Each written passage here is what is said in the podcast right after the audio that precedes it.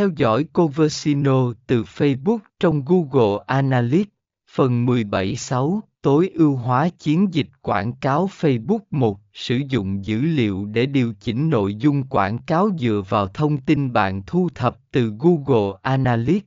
Bạn có thể điều chỉnh nội dung quảng cáo trên Facebook để tạo ra các quảng cáo hiệu quả hơn. Bạn có thể thay đổi tiêu đề, hình ảnh hoặc thông điệp để phù hợp hơn với đối tượng mục tiêu và tối ưu hóa tỷ lệ chuyển đổi.